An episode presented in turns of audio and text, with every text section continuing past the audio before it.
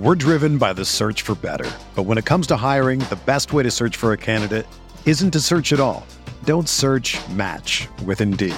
Indeed is your matching and hiring platform with over 350 million global monthly visitors, according to Indeed data, and a matching engine that helps you find quality candidates fast. Ditch the busy work. Use Indeed for scheduling, screening, and messaging so you can connect with candidates faster. Leveraging over 140 million qualifications and preferences every day, Indeed's matching engine is constantly learning from your preferences, so the more you use Indeed, the better it gets. Join more than 3.5 million businesses worldwide that use Indeed to hire great talent fast. And listeners of this show will get a $75 sponsored job credit to get your jobs more visibility at Indeed.com slash BlueWire. Just go to Indeed.com slash BlueWire right now and support our show by saying that you heard about Indeed on this podcast. That's Indeed.com slash BlueWire. Terms and conditions apply. Need to hire? You need Indeed. this thing on? See, now I'm getting mad. Because it's getting ready to be on. I want my whiskey to bite me a little bit. This is the kind of psychopath that I hang out with. I got beat up outside of a Denny's. The Rockpile Report with Buffalo Bills season ticket holder Drew Gear. He likes to get in the X's nose. Something I can't do with this podcast because I drink too much. Chris Kruger. My rollerblading, blonde mohawk producer. The pettiest, hardest drinking Bills podcast. I'm an adult. I know what I'm about.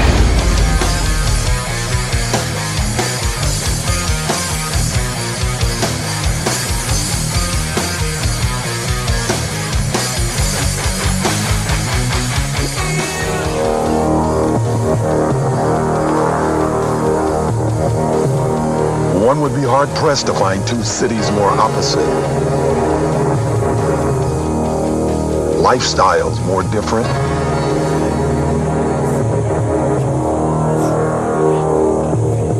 Or a rivalry more intense. It's one of the best ones in the game right now. I think it definitely compares with the uh, Bears and, and the Packers and all the other rivalries. Uh, we hate each other.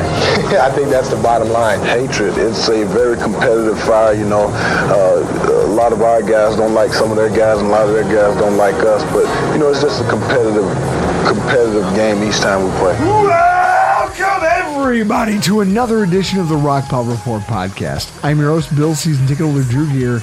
That's our producer, Chris Kruger. And this is your week three. Well, actually, that was from NBC Sports. from You the dug- 90s. I you dug, deep. deep. I. I got it from Growing Up Buffalo's YouTube page or something they had in the uh, 90, I think it was like 91 or 92. Andre Reed and Keith Jackson talking to NBC Sports about the Dolphins back in the 90s. Hey, we're two. It's you got to play We're that. back, baby. We, we're yeah, we got to play it. We're both two and oh. This is our week three preview. The Buffalo Bills against the Miami Dolphins. The time, 1 p.m. Eastern Standard. The place, Hard Rock Stadium, down in South Beach, Florida. The weather is a 58% chance of rain, as of today. Low 80s with 10 mile an hour winds. That sounds terrible. I'm a sweaty dude. I can't do that. Buffalo is a five and a half point favorite. And on the call, Kevin Harlan and Trent Green of CBS Sports. Chris, aren't they the C squad? Yeah, because you got uh, Romo Nantz is one, and then Gumbel is two. So who else is playing that they stuck us with this?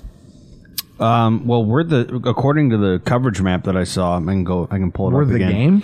We're the second second most viewed game in the one o'clock slot on CBS. We're in.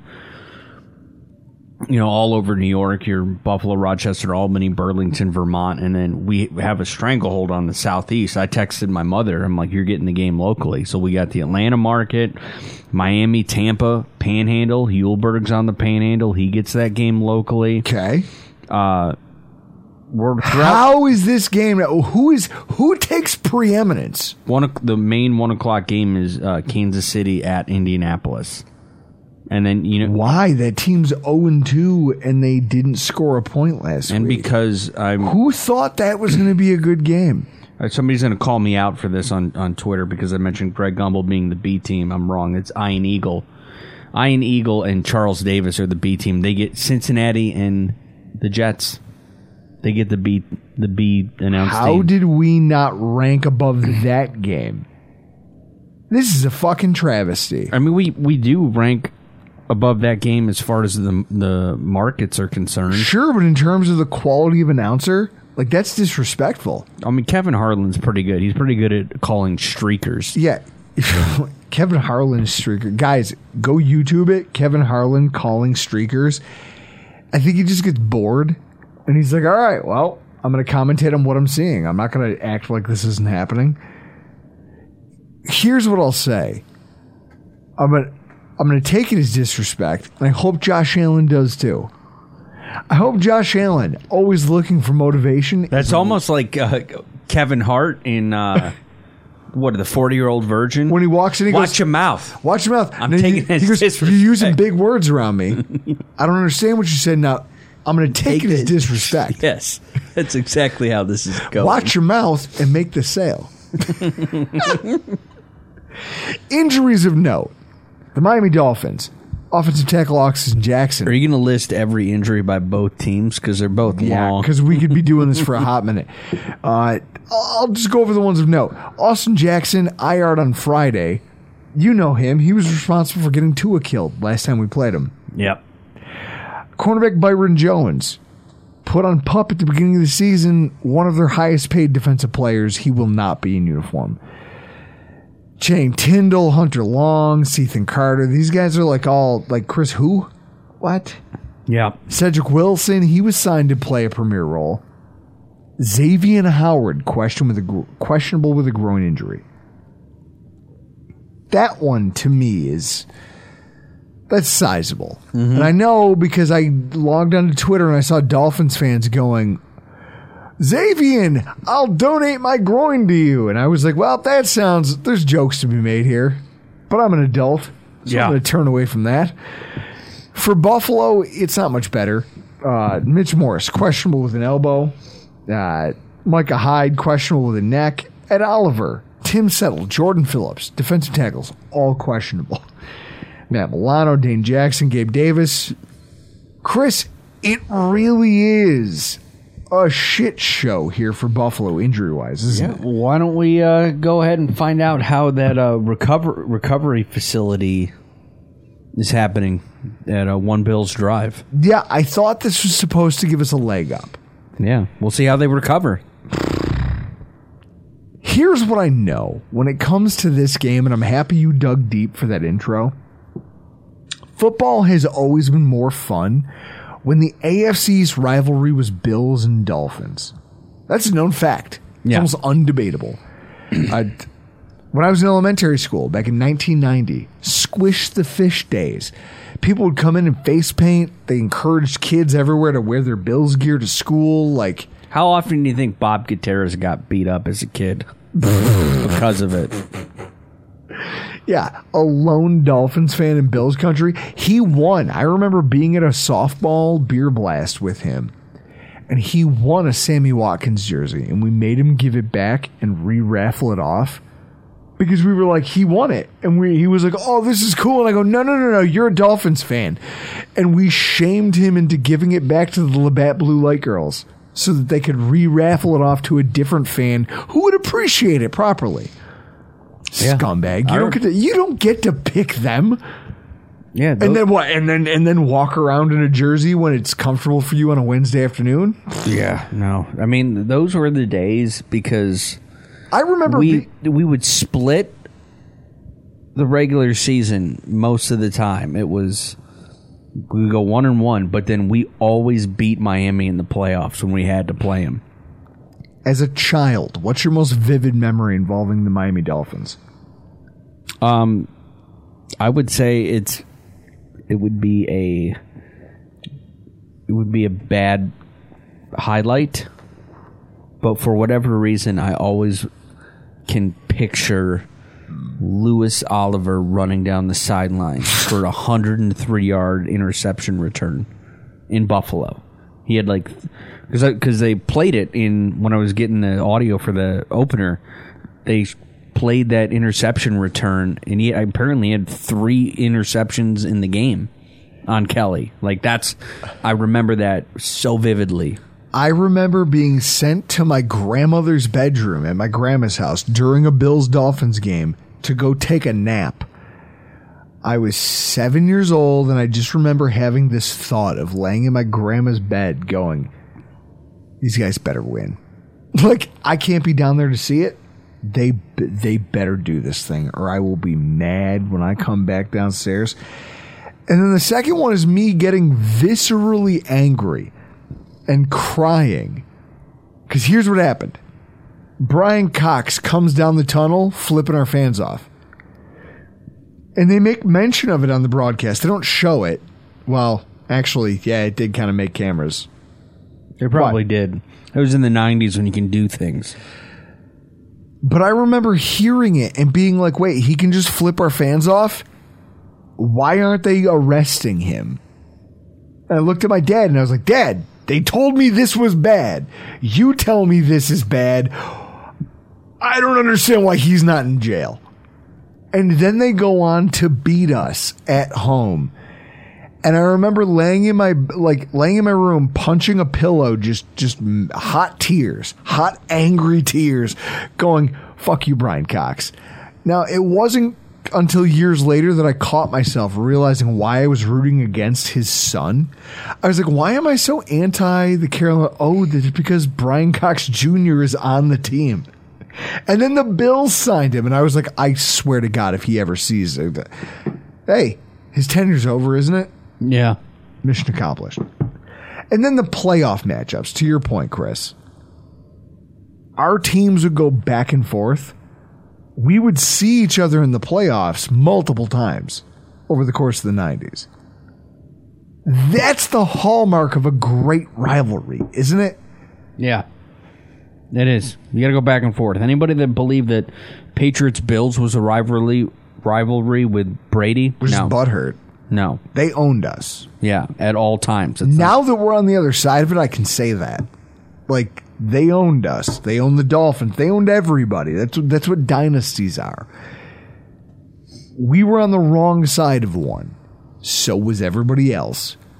The only rivalry this division has known has been the Buffalo Bills and the Miami Dolphins. And so we just have all this history. And with the descent of the Patriots and the Jets' never ending rebuild, it seems like it might finally be time for the Buffalo Bills and the Miami Dolphins to dust off the mantle, right? Of Yeah. what was the great rivalry of our division's history and reenact this again. Let's go. I can't wait, Chris. It's it really does feel like it's time, isn't it? Mm-hmm. We're driven by the search for better. But when it comes to hiring, the best way to search for a candidate isn't to search at all. Don't search match with Indeed. Indeed is your matching and hiring platform with over 350 million global monthly visitors, according to Indeed data, and a matching engine that helps you find quality candidates fast. Ditch the busy work. Use Indeed for scheduling, screening, and messaging so you can connect with candidates faster. Leveraging over 140 million qualifications and preferences every day, Indeed's matching engine is constantly learning from your preferences, so the more you use Indeed, the better it gets. Join more than 3.5 million businesses worldwide that use Indeed to hire great talent fast. And listeners of this show will get a $75 sponsored job credit to get your jobs more visibility at Indeed.com slash Blue Wire. Just go to Indeed.com slash Blue Wire right now and support our show by saying that you heard about Indeed on this podcast. That's Indeed.com slash Blue Wire. Terms and conditions apply. Need to hire? You need Indeed. And so, here to talk to us about all of this stuff is a guy who's dated himself on our podcast before, who's so old that he remembers vividly all of those rivalry years. Mr. Alf Arteaga from Three Yards Per Carry. How are you, sir? Uh, I'm doing I'm doing better than what Nick Wright and Colin Cowherd are doing today, or Chris Canty, because Chris Canty was was vehemently upset that he was called out today on his own show. it's it's really funny. Now, folks, for those of you who don't listen, and I know who you are because I see the numbers. For those of you who do not listen to our AFC's Roundup podcast, Alf is something of a fan favorite. He comes over there to talk to us the Dolphins every week. He also has a Yardwork film review series, which I believe is currently in the works because the NFL fucked up all 22 again. Oh, I dropped one. Uh, we actually dropped one Oh, yesterday, but we had to make do with the garbage that the NFL gave us, and I couldn't use the telestrator because, uh, well, the NFL, the way that they made the All 22 available this year, it's almost impossible to use unless you know, like if I could, if, if we could resurrect Liberace and put him in front of my computer, then maybe I could use the the telestrator. but it, it, you know, since I'm not such a great piano player, you know, there's no way I could use the telestrator then stop and start this this abomination that the NFL has given us for 9.99 a month. By the way, So this is where I want to start this conversation is with Dolphins fans finding their swagger again. I, we were just regaling our listeners with our personal histories, the old Bills Dolphins rivalries, and it occurred to me that since 1985, when I was born, I don't know that there's really been a true rivalry between two AFC East teams that lasted as long or was as entertaining as Bills Dolphins. I mean, you guys have a crazy record against New England in Miami, but you guys weren't ever regularly challenging them for much of anything in terms of division standings. The Jets have spent most of the 2000s as a relative non-factor. I mean, they've been 500 or worse 13 of the last 22 seasons. And they haven't had a, a winning season since Uptown Funk got released. Okay? the Bills, our lack of quarterback play made us a non-factor for 20 years. We all know about that. Can we agree that Bills Dolphins is still the best rivalry over the last 30 some odd years in the AFC East? easily, and and it should be that way going forward. You know, not to get too too ahead of myself. I don't know if you had a question on this or not, but the Bills are a ready-made team that have already paid their quarterback, and the Dolphins are a young team with a very good cap situation going forward, and in my opinion, a pretty damn good roster already. So you got to figure they're going to start squeezing together for the next two three years as far as talent, and this could be a situation where for the next four, five, six, ten years they could be trading AFC East crowns. See, now here you are, you're being complimentary, you're talking about like, oh, there could be in this, that, the. We're at the tailgate for Monday Night Football, and one of our listeners from Canada, Pat Cleary, he looks at me and goes, man, I had the perfect Tua tweet locked and loaded to send to Alf Arteaga during that Ravens game. And then the fucking second half happens and I had to delete it. And I start laughing because, first of all, petty is our brand. So obviously that's who our fan base is. Like our audience is a bunch of petty sons of bitches.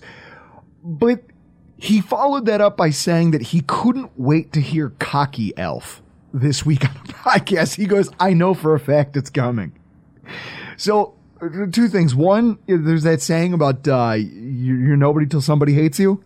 Like people, our listeners are like already looking forward to sending you tweets during these games now. So you've made it with the Buffalo Bills fans, uh, and also uh, they're expecting you to stroll into this conversation doing the Jefferson walk. Like, I, I, first of all, you- you're you're entitled to it. How does it feel to be two and zero and on top of the AFC East? Oh, it feels great. It feels great, but it'll be it'll feel better to to be three and zero. Uh, you know, if they beat the Bills this Sunday, and that's a big if, and you know my position on that. Until they do it, I won't talk about it. but if they do, then game on, rivalry on, and it's a race to the Super Bowl between these two teams, and I really do mean that. And it's all about injuries going forward. Then, So but this so is their the- so so in the aftermath of this one, the Miami Dolphins win this game. That's when you're gonna strut in here, do, doing a two step, and we're gonna get to see cocky Alf. Well, yeah. If they beat the Bills on Sunday, then that's they they've done what I asked them to do. Uh, everybody was asking me, "Oh, how good is this team? Can they win the Super Bowl?" I said, "Well, you know, they could catch you know one of those magic carpet rides that happen all the time. Nobody had the Bengals in the Super Bowl last year. No, Like the the Dolphins roster is good enough that it can catch a you know, magic carpet ride. But in reality, if you want to be the man, you got to beat the man. I'm sorry, I'm just not fearful of any team in the in the NFL, really. Well, I'll tell you what. Bills. Yeah, I was going to say, I'll tell you what. Your uh, Dolphins Twitter, man. We always joke about how hyperbolic they are. You, you it's hilarious that you guys are still split as a franchise and, and a fan base. Like, you have the people who genuinely believe like that's it super bowl we're in right uh, i'm, I'm gonna write the check for the tickets now and then you have the ones who are a little more dubious when it comes to the skill set of your quarterback so it's just funny watching you guys go back and forth over this trying to gain a sense of positivity for the first time in 10 12 years it would be a real shame if a quarterback with a 9 1 record against you guys already were to stroll in and just ruin all that positivity, wouldn't it? Oh, of course it would.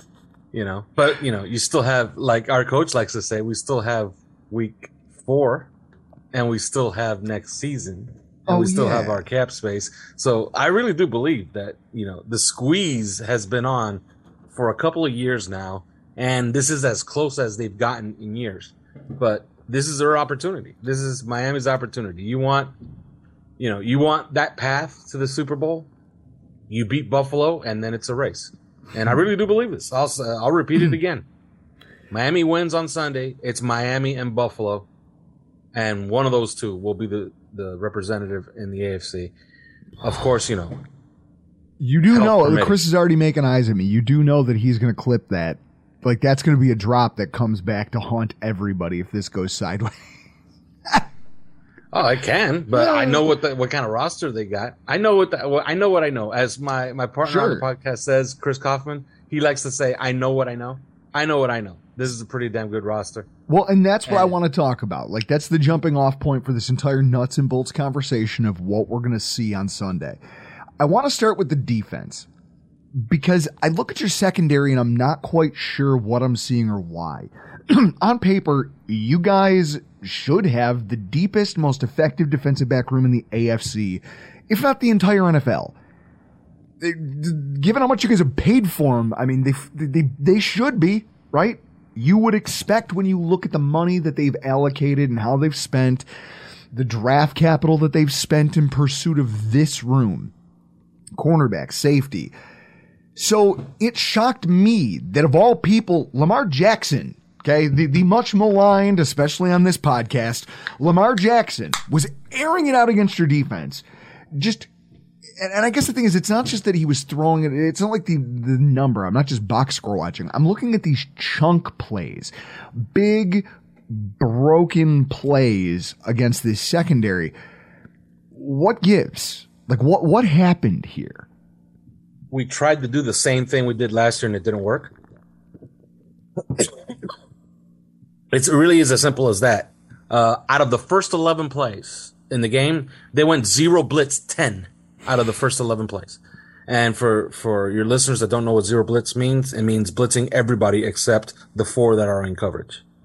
And he kept hitting hot route after hot route after hot route. And before we knew it, we looked up at the scoreboard and remember we had just give, we had given up a 103 yard kickoff return touchdown to start the game. Mm-hmm. Okay. But Yeah. before we knew it, we looked up at the scoreboard and it was 21 to 7. and and that was after all those blitzes.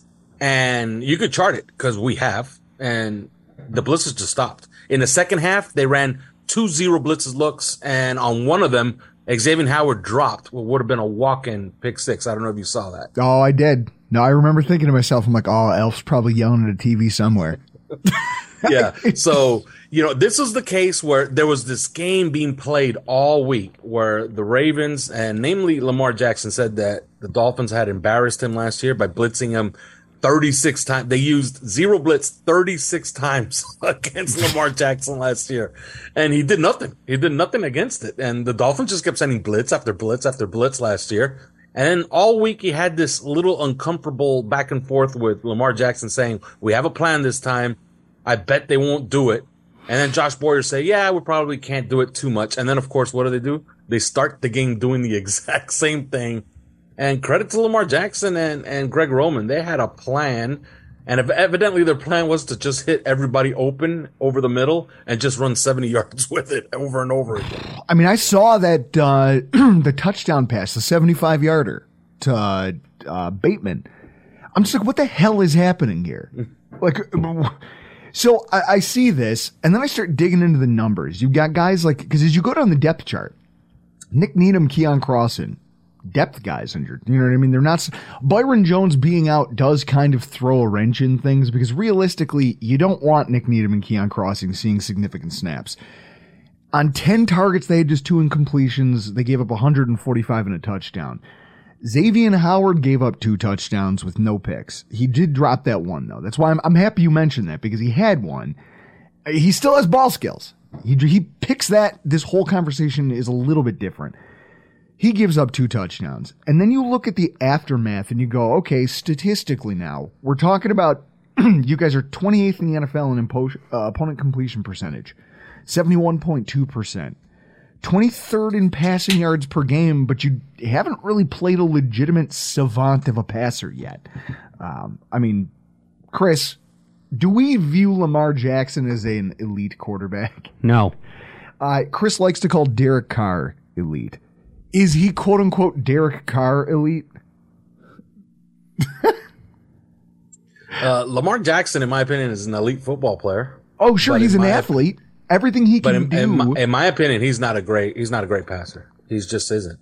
So, what are some of the concepts and play types that you've watched this secondary struggle with, and where do you see the Bills, or like the fan in you when you look at this, the analyst, the fan, when you see this this matchup with the Bills coming and how we've been operating the last two weeks, where do you see matchups that might give the Dolphins problems?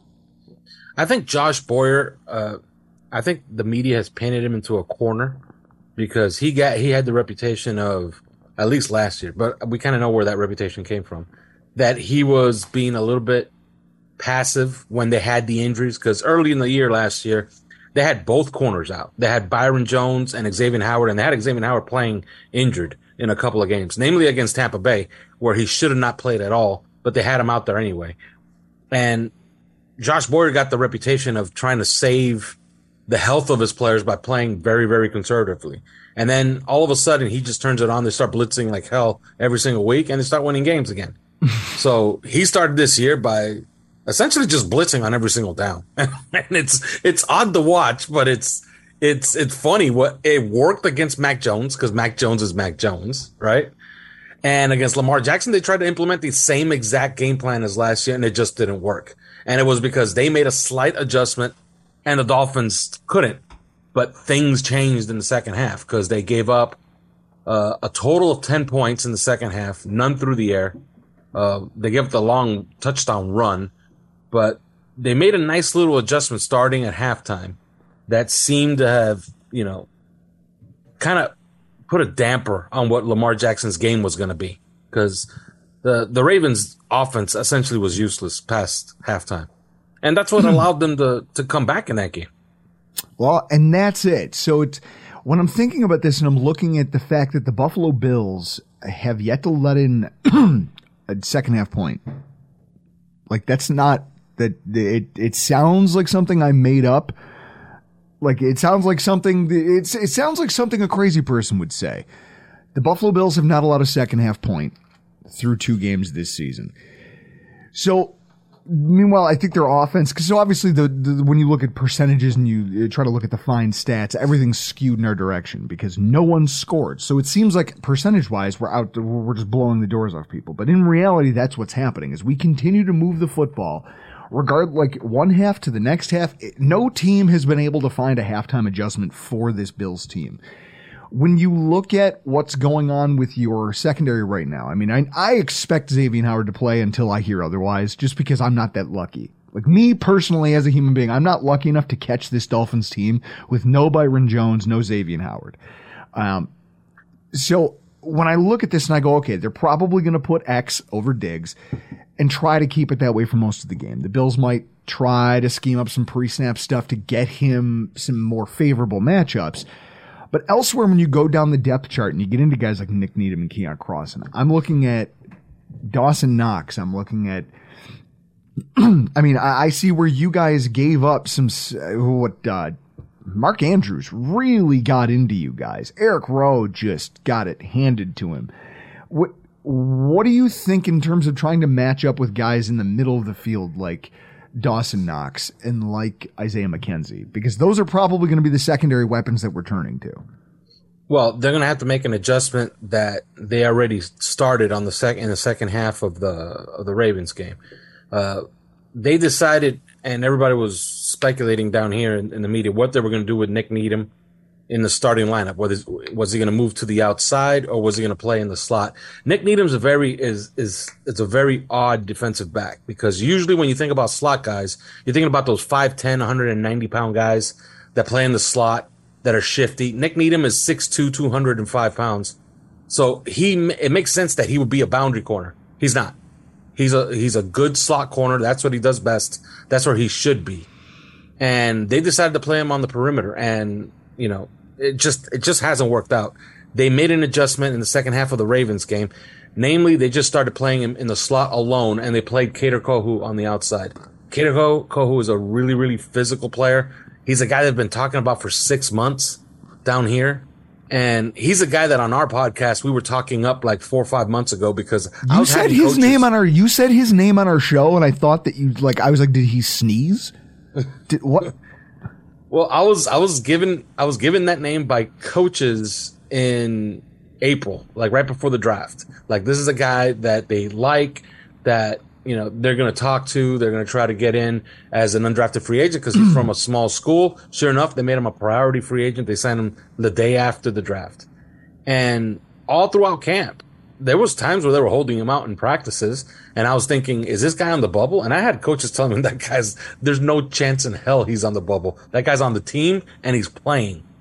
And then you watch him, and yeah, he's he's a physical guy. You know, he he's one of the guys that could win a, one of those best body awards on on a football team. Like, you know, he looks impressive. He looks the part. And they played him in the second half. He's a guy who plays physical, and all of a sudden there was some there. was- Nik Needham's just not a physical guy. So Okay. I would expect that they're going to do what they haven't done in a in a while, which is ask X to travel with Diggs and just take your chances there, and then you know try to play a little softer coverages everywhere else. And if Gabe Davis doesn't play, that that obviously helps the, the Dolphins a lot. Well, that's one of the big things is that Gabe Davis should be back for this game, and so I'm interested to see Kohou against him. But it sounds a lot like our own Christian Benford, you know, a six round draft pick that everyone says, "Who? Wait, what? What? Who's this kid? You're drafting an FCS kid, and you're going to start him? What?" And then you watch him, and he's physical against the run. He's shedding blocks at the line of scrimmage from offensive linemen and tackling Derrick Henry in the backfield. That's linebacker business, and he's down there doing the dirty work. At the same time, he's been solid in coverage for us. The, it sounds like so it's not impossible to find these types of guys, but I'm interested to see what happens in a game like this where he's going to have to go up against a big physical wide receiver on the outside, a guy who can play that style of ball. One of the other things I noticed on defense, guys are tied for second in the NFL in third down conversions allowed per game. I'm talking teams like San Francisco, Tennessee, Cincy, Washington. Not exactly a who's who of con- who's contending for a Super Bowl this year. What is it that you say they struggle with in those moments? And do you think the Bills are equipped to exploit that? Yeah, uh, I think that the Bills, the Bills are always equi- they're they're equipped to to battle any or combat any kind of defense that anybody throws anywhere. If you're gonna put if you're gonna blitz them, uh, your quarterback is capable of throwing hot. He's capable of, of escaping and buying time, and that's a problem with your wide receivers, right? So yeah, he's perfectly equipped to do everything that you can against the defense. I think the key to competing against the Bills is to just try to get a turnover. You you just got to try to play the turnover game, and if you got to play conservatively to to react to passes and then try to get your hands on one, that's what you're going to have to do. And of course, you're going to have to score. And I think that's part of that's part of what the philosophy change has been around here in the last eight months. And I think it's a positive direction to making making this game a lot more competitive than it has been. Because I keep going back to that last game last year, not the first game, because the first game was an absolute mess, where you know basically you, you lost Thanks a lot, Austin five Jackson. snaps in, Thanks a lot, Austin Jackson. you know, and then Austin Jackson was a disaster. And, and by the way, uh, we have Greg Little playing right tackle, and he is playing great. I don't know if you saw the big uh, Chase Edmonds run, but he had a great block on the perimeter. So you know, it's different. It, the the disposition is different, and I keep going back to that second game last year, where you you know the defense seemed to have a plan, and the plan was be as vanilla and and as basic as you can be, and just react, just tackle, and it actually worked for about three quarters. But the offense was absolutely anemic, and you can't remember. be anemic. You Oh. can't be anemic for four quarters. I remember being there. I remember being there and being like, "Holy shit, they're actually in field goal range!" And then immediately, I think it was a Mike Gesicki fumble. Yeah, for whatever reason, we decided to do a direct snap to Mike Gesicki and, and, on third and one. But you know that was our our regime last year. Well, I was gonna say, let me guess. No one took the no one took the blame for that one. Yeah, no, like, no, well, well, we- nobody knows who made that call last year, but evidently that call was made. Funny how okay. people in the Patriots pipeline think it's okay to just have nine people calling, like having influence on the offense.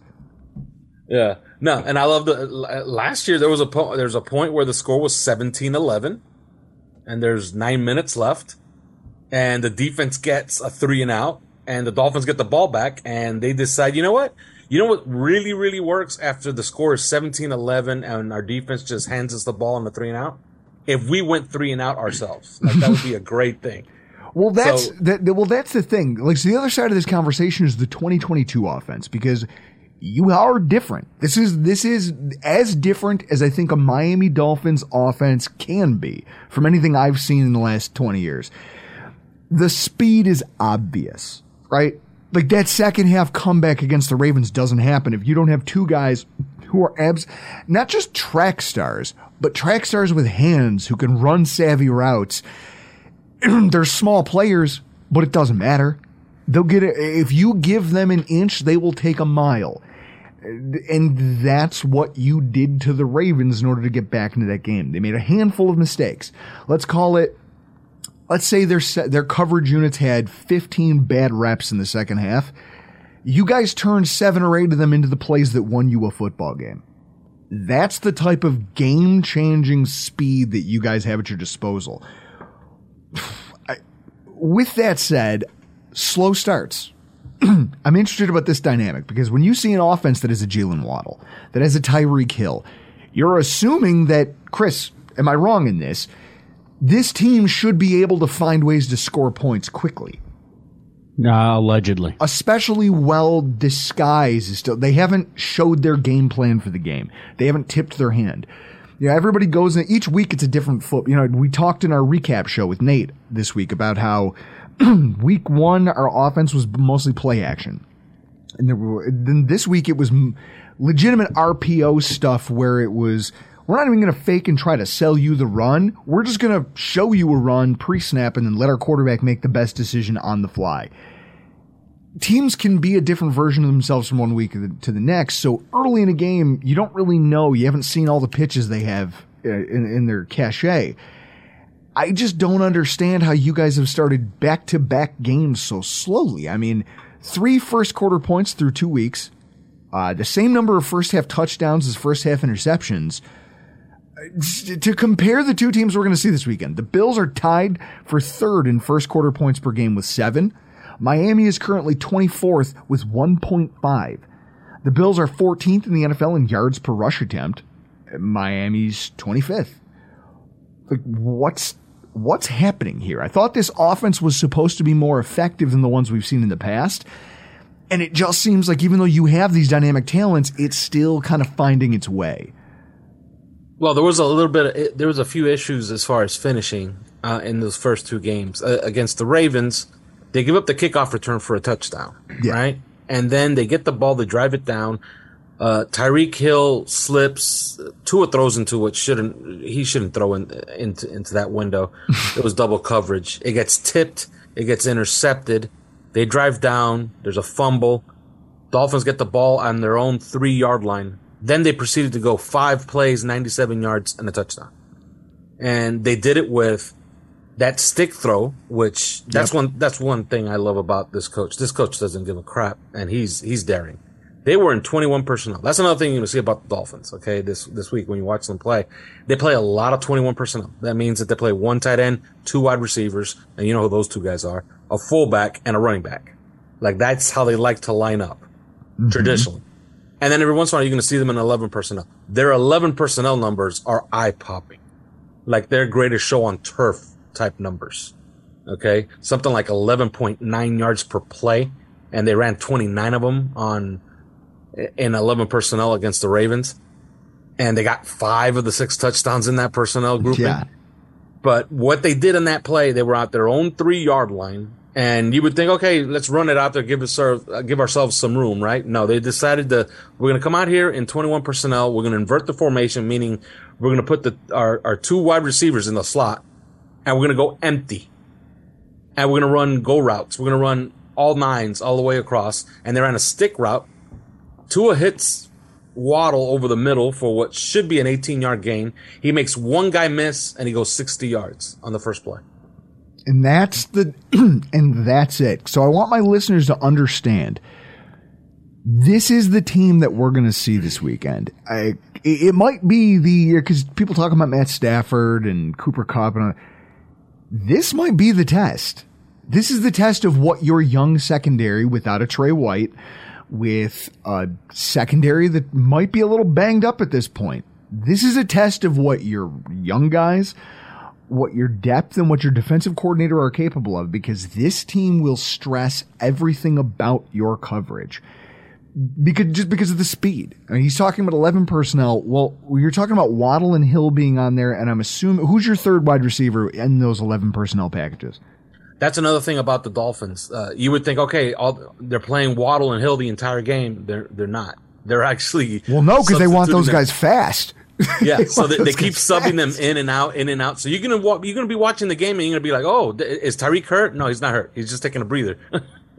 so you'll see that that he'll he'll go out, he'll run two plays and he'll go out for one.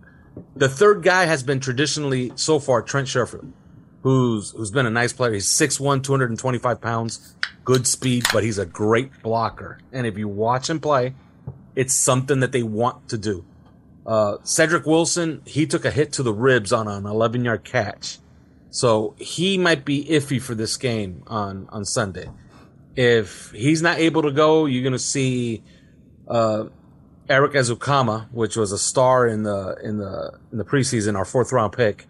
He'll be active for this game if Cedric Wilson can't play. But they like to play a lot of, and they like to play, uh, River Cracraft and, and on the goal line because he's, he has a little bit of size and he has really, really good hands, really good route runner.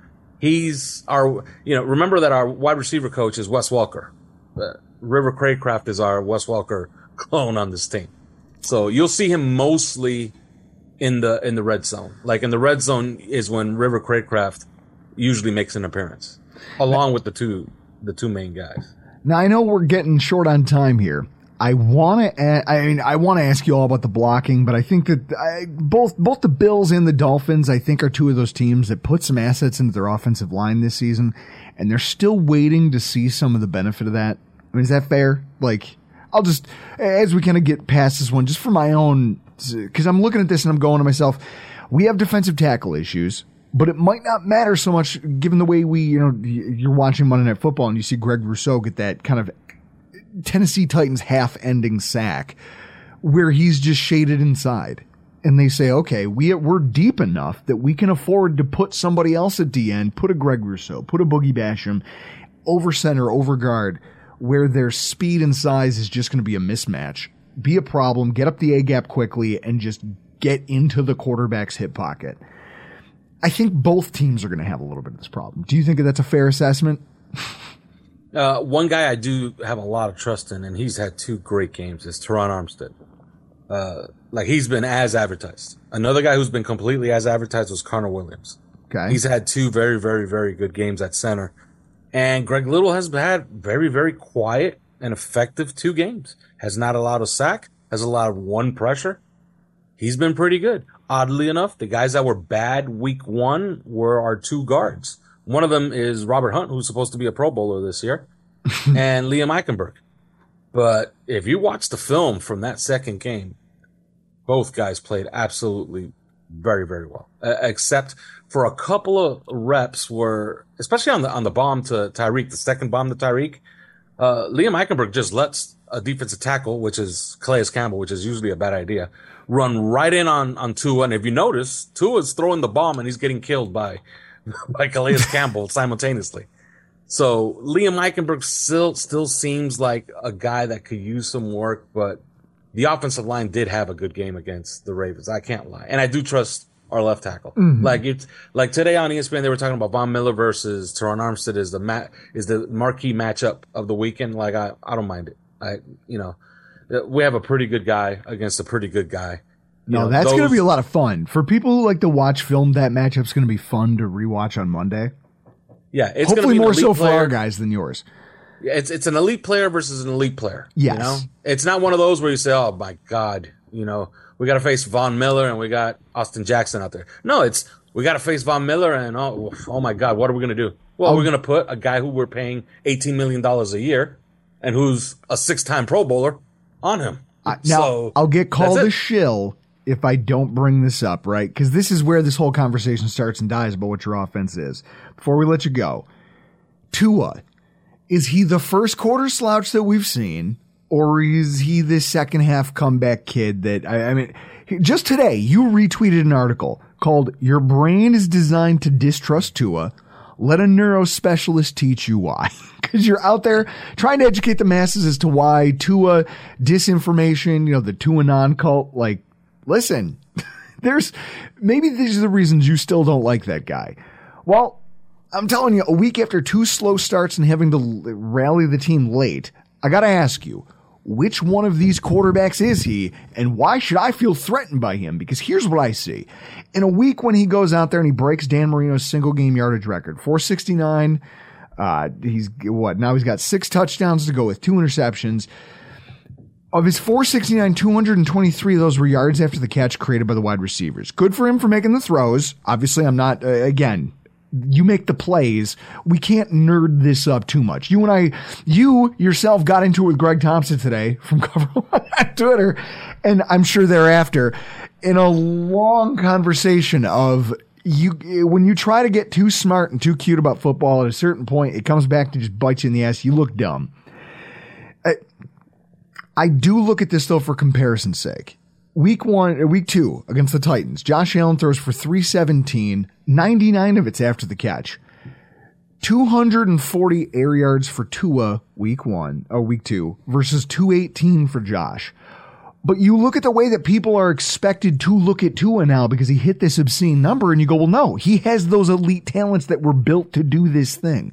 He's just driving the car as it was intended to be driven. It would be like if you gave, like in my opinion, being a prick, if you gave me the keys to a Ferrari and I kept it on the road, I don't think I deserve a round of applause for that. I think it's just I did the thing. Well, that's what this team was built to do, which was we are going to be highly dangerous on short, accurate throws that these wide receivers can then create on their own after the fact. So when people talk about how elite he is, my thing is, well, if you don't, if you disrupt him or you don't let him get to those spots, he can't hurt you that way. The Ravens allowed that to happen and you watch them pay the price for it. I'm not scared. Why should I be? Explain it to me like I'm five. Okay, are you aware of, of the stat air yards? Yes. Do you know who leads the NFL in air yards after two weeks? Who? Tua Tagovailoa with 430. Do you know who's second? Who? Josh Allen with 429. Yeah. So got you by a yard. okay. Uh, they're pushing the ball. They're pushing the ball downfield. And one thing that Mike McDaniel explained, and I thought was a brilliant explanation, and I kind of knew that that's where he was leaning. Uh, they they had a big conversion. They, they had several. First of all, they converted a third and thirteen against nine in coverage. Okay, from the from the thirteen yard line when he threw that ball to Mike Gesicki. They decided because the Ravens decided, okay, we're going to start blitzing them. and then Tua started beating them, and then decided, okay, now we're going to start playing coverage, and then Tua kept beating them. one thing that Mike McDaniel uh, explained because it was asked of him, they had another third and eleven that they converted on an out route, and they asked him, uh, they asked him at his presser, why did you, why does this team throw so few out routes? It's only three out routes. And he says, well, you th- when you throw an out route, you're cutting the the amount of field that your receiver can run in. So, because they only have the sideline. So we felt that to get those big conversions, we had to throw the outright because that's because that's what was open to us. Other than that, they're going to throw the ball in space. They're going to try to create space, and they're going to try to get these guys out in space, and then they're going to try to use their running back, their running game, to try to set up their play action passes, which then they go deep with, because they're hmm. just not going to line up. They although they did once against the the Ravens, they're not going to line up in the shotgun and just throw it deep. They're going to try to set up the deep shot with their motion, their their their play calls, the the way that they set up their, their play calls in on a drive, and then it's always about down and distance and which hash they are they are at. So you know, Mike McDaniel is actually you know coaching offense the way I always expected it to be coached, not the way you know some coaches, namely like Brian Flores, who wants it, and he always used to talk about this all the time about complementary football. He wanted the offense to be called in a way that was complementary to his defense. That's not the case anymore here. Like, and you know, it. I really do believe that they hit huge on this coach mm. because he actually says the the the quiet part out loud. He was asked week one. He was asked week one, okay, you know, you're trying to get this off. You're an offensive guy, and he goes, no, this this team belongs to the defense until we prove otherwise. And they asked him after this past week, and he goes, one game is not enough to say that we're an offensive team. We're still carried by our defense, and we're gonna have to prove ourselves. He's telling the truth. So, if you watch this offense and you watch how it's set up, you can't help but be excited. Alf Arteaga, you can find him on Twitter for his personal account where he goes after Greg Thompson and Nate Geary at Alf underscore Arteaga, and then they got the three yards per carry account for his podcast, the number three yards per carry. What I love, well, and he also has a yard work series on YouTube where he does film breakdowns, which are incredible. Go check him out. But what I will say, that whole like the the Twitter beef that Alf has somehow managed to manifest between the time we started having him on as our like Dolphins guest last year and today has been incredible. Yeah. The t- earlier today I was so like you know I had to work at seven a.m. where I got off of work at seven a.m. Took a nap. I wake up twelve fifteen. I turn on the grill, throw on a couple of hot dogs, and then I grab my phone, and then I go to the I go to the drop down on on my phone because I see oh we got some we got two DMs and then uh, some Twitter notifications, and I just scroll the top down from you know from the clock, and it's just like DM Alf Arteaga, DM Greg Thompson, you know, and then notifications from Greg and Alf in a Twitter beef. I'm like, oh my god, what happened here? This is the best, though, isn't it? Yeah. Because this is how you know you've cultivated smart people. that they're smart enough to seek each other out there through the ether of the internet and get into a cra- like it's like putting two crawfish in a giant tank. They will inevitably find each other and fight. Yeah, it's, it's also the only problem with like with getting into like a Twitter debate because it's just words, and I don't. Everybody's everybody's brain is programmed to read everyone's tweet as disrespect and not you know like what we just did earlier referencing that 40 year old virgin Well, I need you Quote, guys to know if. I tweet at you and it seems disrespectful, probably is know that I mean it disrespectful. Yeah, but you don't know. You can't read like, oh no, we're having a healthy discussion about. Well, I don't And know what was I healthy think- about this, Chris. I think Uh, I think Greg tweeted. Greg tweeted there was two plus Micah Hyde Jordan Poyer receptions during the comeback, and Alf replied, "You are smoking rocks." I don't know if that's healthy debate, but it's funny. Yeah, I love and I love the conversation that came out of it. And I love the fact that we know both of these guys. And I like the fact that Chris isn't this like a sign? Like it's almost like when you look around like like think about this during COVID. During COVID, human beings were shoved inside. yeah, And all of a sudden, the canals in Venice looked like the ocean again because there's no pollution in them for a couple for, for a couple weeks. And they were like, "Look, the Earth is healing." Isn't Twitter beef between two guys who have never even heard each other's names before hilarious? That we both know Yeah. as friends. Doesn't that illustrate that this rivalry is healing? Like we're getting back to where we should be. Where Yeah. people are you're an analyst for this team, yeah, well I do this and we hate each other even though we don't know each other. I love it. And so with that, it's time to talk about tonight's keys to victory. Wow, that's a lot of keys. Bigger the keychain, more powerful the man.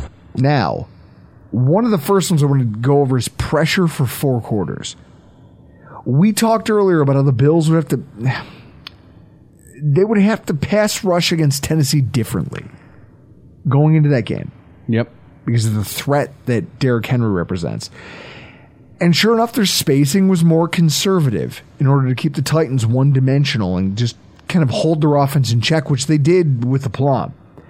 In this game, the Bills are probably going to be a little bit understaffed, right, on defense. And they will desperately need our pass rush to get its job done and to s- keep the speed of Waddle and Hill from eating them up. I look at their offensive line. Liam Eichenberg. Alf casually mentioned earlier that he had some struggles. Uh, this last week, had an 18 blocking grade by PFF, six pressures, four hurries, and three hits allowed. Connor Williams, who he said was good, the only reason he thought that was good is because he hasn't seen good center play in a long time. He had a 50 grade, three pressures, and three hurries allowed. Mitch Morse, Chris Mitch Morse didn't allow a sack for how long? I don't even know. Connor Williams is out here almost getting to a killed. Greg Little, our favorite Greg Little. Russ Brown's favorite Greg Little. Four pressures, three hits. Alf talked about that and he said it was a good game. He said it was a good game. I'm sorry. I guess I have a higher standard for what good is. Now the injury of our injuries of our team are going to be a stumbling block for sure, but there are things the Bills can do in order to pressure Tua and force mistakes and quick decisions that can keep them from being able to tee off on our secondary the way they did the Ravens in the second half last week. First of all, go back to the Rams game. Get creative with your stunts and your pass rush angles. Also, the reason this is important is because when kept clean and not blitzed, Tua has 602 yards, six touchdowns, and a 75% completion percentage on the season. When blitzed, and you speed up his processing a little bit, when you show blitz and then you send it, those figures drop to 67% completion, 219 and one touchdown. And if the pressure actually gets home, 57%, 137 and no touchdowns. It's going to play a crucial role in this game. Whether or not we can get to Tua early and often and then sustain it for four quarters.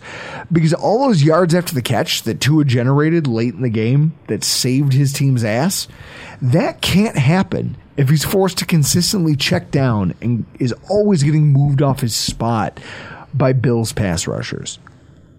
Does that make sense? Makes sense. Team health is going to be another key. And this one sucks because no one can do anything about it. There's nothing that the team can tangibly do about it. We are the walking wounded. Regardless of how healthy we've been in years past, our injury report is littered with a veritable who's who of our roster. I mean, yeah, we need a bye week. defensive tackle one, defensive tackle three, defensive tackle four, cornerback one, weak side linebacker one, free safety one, wide receiver two. All of them carry some kind of designation, whether it's limited, whether it's did not participate. That's an incredible number of starters snaps vacated right off the jump.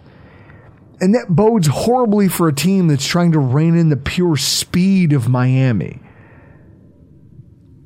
the guys that I think who actually like now here's what I did was I went over to bangedupbills.com, took a look at his synopsis of all of today's injury report that just got released later this afternoon. Uh, defensive tackle Jordan Phillips and cornerback Dane Jackson were the only two that he said he goes, These are the guys that I would be surprised if they play. Everyone else, he explained why he thought whatever their ailments were, they're manageable and they at least have a decent shot to play. If you want to know why and more info as to why we should be caus- cautiously, I'll say, optimistic about the team health ahead of Sunday, go check out his work over at bangedupbills.com. Now he's pretty spot on, isn't he? Kyle's the man. I was texting him from the stadium when all that stuff was going down. Kyle texted me the other day and helped me fix my shoulder. Yeah. So, Chris, I'm a big dumb animal. You are. I have a shoulder impingement. Yeah, me too. Well, part of it's I've got labrum damage and a torn rotator cuff, but I keep lifting. So the other day I aggravated the shit out of it. I texted Kyle. I was like, "Hey, here's Was it a dumbbell or your kid? No, what it was is if it was dumbbells, it would have been fine. I did a flat bar, like the Olympic bar, with weight on it. All right. What are you, Ken Patera? I don't even know that reference. He is a uh, Olympic weightlifter from the uh, 80s who went on to have a wonderful career in the WWF. God, I hate you. See, you sneak this shit into every. Kyle helped diagnose and then help fix my shoulder via text. Pretty how, impressive. That's how good Kyle is. so go to bangedupbills.com, check out his injury reports. I think the biggest thing is the secondary and tertiary receiving threats for the Buffalo Bills. Like, because let's face it, if we're going to win this game, it's going to be because we do what we've done to every team. We put them on roller skates and have them fighting to try to keep pace with us. Stefon Diggs is having a prolific start to the NFL season, and I expect that the Dolphins might have noticed that. They're going to put all hands on deck trying to stop him from setting them on fire the way he did uh, Tennessee, the way he did Jalen Ramsey. But there's going to be room in that, if you listen to any of the statistics and any of the things we talked about tonight with Alf, for our second, third, fourth options to make plays if they execute well and can use the RPO elements of our offense that we saw against Tennessee and marry those two games game plans up against this defense. I mean, you look at safety Eric Rowe. When I mentioned it earlier, it wasn't hyperbole. He was abused by Mark Andrews. Seven targets, six catches, 66 yards, and three first downs. Every time they tried to put a safety on Mark Andrews. Now, Dawson Knox isn't Mark Andrews, but Chris, he's pretty good, right? Yeah. He also accounted for six first downs, more than any other Baltimore pass catcher. So the reality is, is that if they think you can throw the ball, they'll say their safeties back and play a three safety set and put one over your tight end. Eric Rowe can be beaten by big physical receivers. That's a problem for them. Rowe could be at, he's probably at the end of his career rope. And if there was ever a get right game, because Dawson Knox, if you drafted him in fantasy and started him, you're probably losing most of your games. Or at least you're not impressed. I won this week. But you're not happy about it, are you? No. So, with that in mind, this could be a get right game for Dawson Knox if they choose to put safeties on him. Then you look at guys like Crossen and Needham against McKenzie and Crowder. Those two guys have been just giving up catches left and right. In the middle of this defense, they have no. I don't know. They just don't have the presence they used to. I don't know if that's. I don't know what it's a presence of. I don't, I don't know what it means. Which running back, Chris, becomes a receiving threat in this game? Jesus. I don't know. For I'd put my money on. I'd for the Bills. I'd put my money on Singletary. Yeah, you know what we didn't talk about with Nate when he was here? Hmm. Look at that Seagram's bet in the middle. Cook more snaps. Oh yeah, no, it's not. It, listen, it's not trending his way. Yeah, well, well, because he fumbled his first ever snap. But like, w- when are we gonna get like Cook involved when we're not blowing people out? I thought I thought he was supposed to be like a pass catching back. you you hope that you hope that somebody in the running back stable grabs a hold of that job and just takes it. One of those three guys, all second and third round draft picks. Somebody's got to step up. It'll be interesting to see who. I, what do you think? Seagram's bet for this game. Which running back has more yardage? All purpose yards. All purpose yards? Does Does Josh Allen count as a runner? or just strictly by position? I think that this is Devin, Devin Singletary's job to lose. It is. Do you think anybody else in this game in particular might have an, an advantage? Given how preoccupied The way the way that Zach Moss has played so far this season, I feel like this could be a coming out party for James Cook. Because how many how many reps is Zach Moss going to get if he's going to put out stats like he did against the Titans? Like it's by like the the third to third, fourth, fifth carry he gets, it, they're going to go, all right, Cook, get in there and don't right. fumble. Get in there, just don't drop the ball. Yeah. I feel like it has a chance of being a James Cook breakout game because I don't th- like I think Moss as a backup is on a short leash leash to get jumped. I can't wait to see this play out. We need this. Bills, Chris, do they cover? Since you're the Schwab here, you're a terrible gambler. And, I uh, am. I finally won one on Monday. I did the over. Folks, we didn't even do the bad beat segment. Chris This is my- lost his inaugural bet of the football season, betting week zero of college football. New Mexico State was a 37 point favorite. That was week one. Week one. 37 point favorite, and he's telling me all the ways they can't lose. They lost 38 nothing. Yeah, I, You're a bad beat waiting to happen, sir. It was the it was the right call because they ran the ball the whole time and they were snapping the ball as the play clock went to zero. So it's like, all right, you're going to run the ball, run the clock. This is the right play, and all I needed was New Mexico. so do you want to take the over or under? I think the Bills are going to cover the five and a half that Okay. it's currently sitting at. All right, you're finally on board with this. I like this will probably be a any. This will probably be. I'd put it at ten. I think we're going to win by ten. Look at you. Guys, I can't wait to see it play out. I can't wait to come back here and gloat about it. But for tonight, we got to get the hell out of here. I'm Drew Gear. That's Chris Kruger. That's Alf Arteaga. And this has been your Rockpile Report. Without the ones like you, who work tirelessly to keep things running, everything would suddenly stop. Hospitals, factories, schools, and power plants, they all depend on you. No matter the weather, emergency, or time of day, you're the ones who get it done. At Grainger, we're here for you with professional grade industrial supplies. Count on real time product availability and fast delivery. Call clickgrainger.com or just stop by. Grainger for the ones who get it done.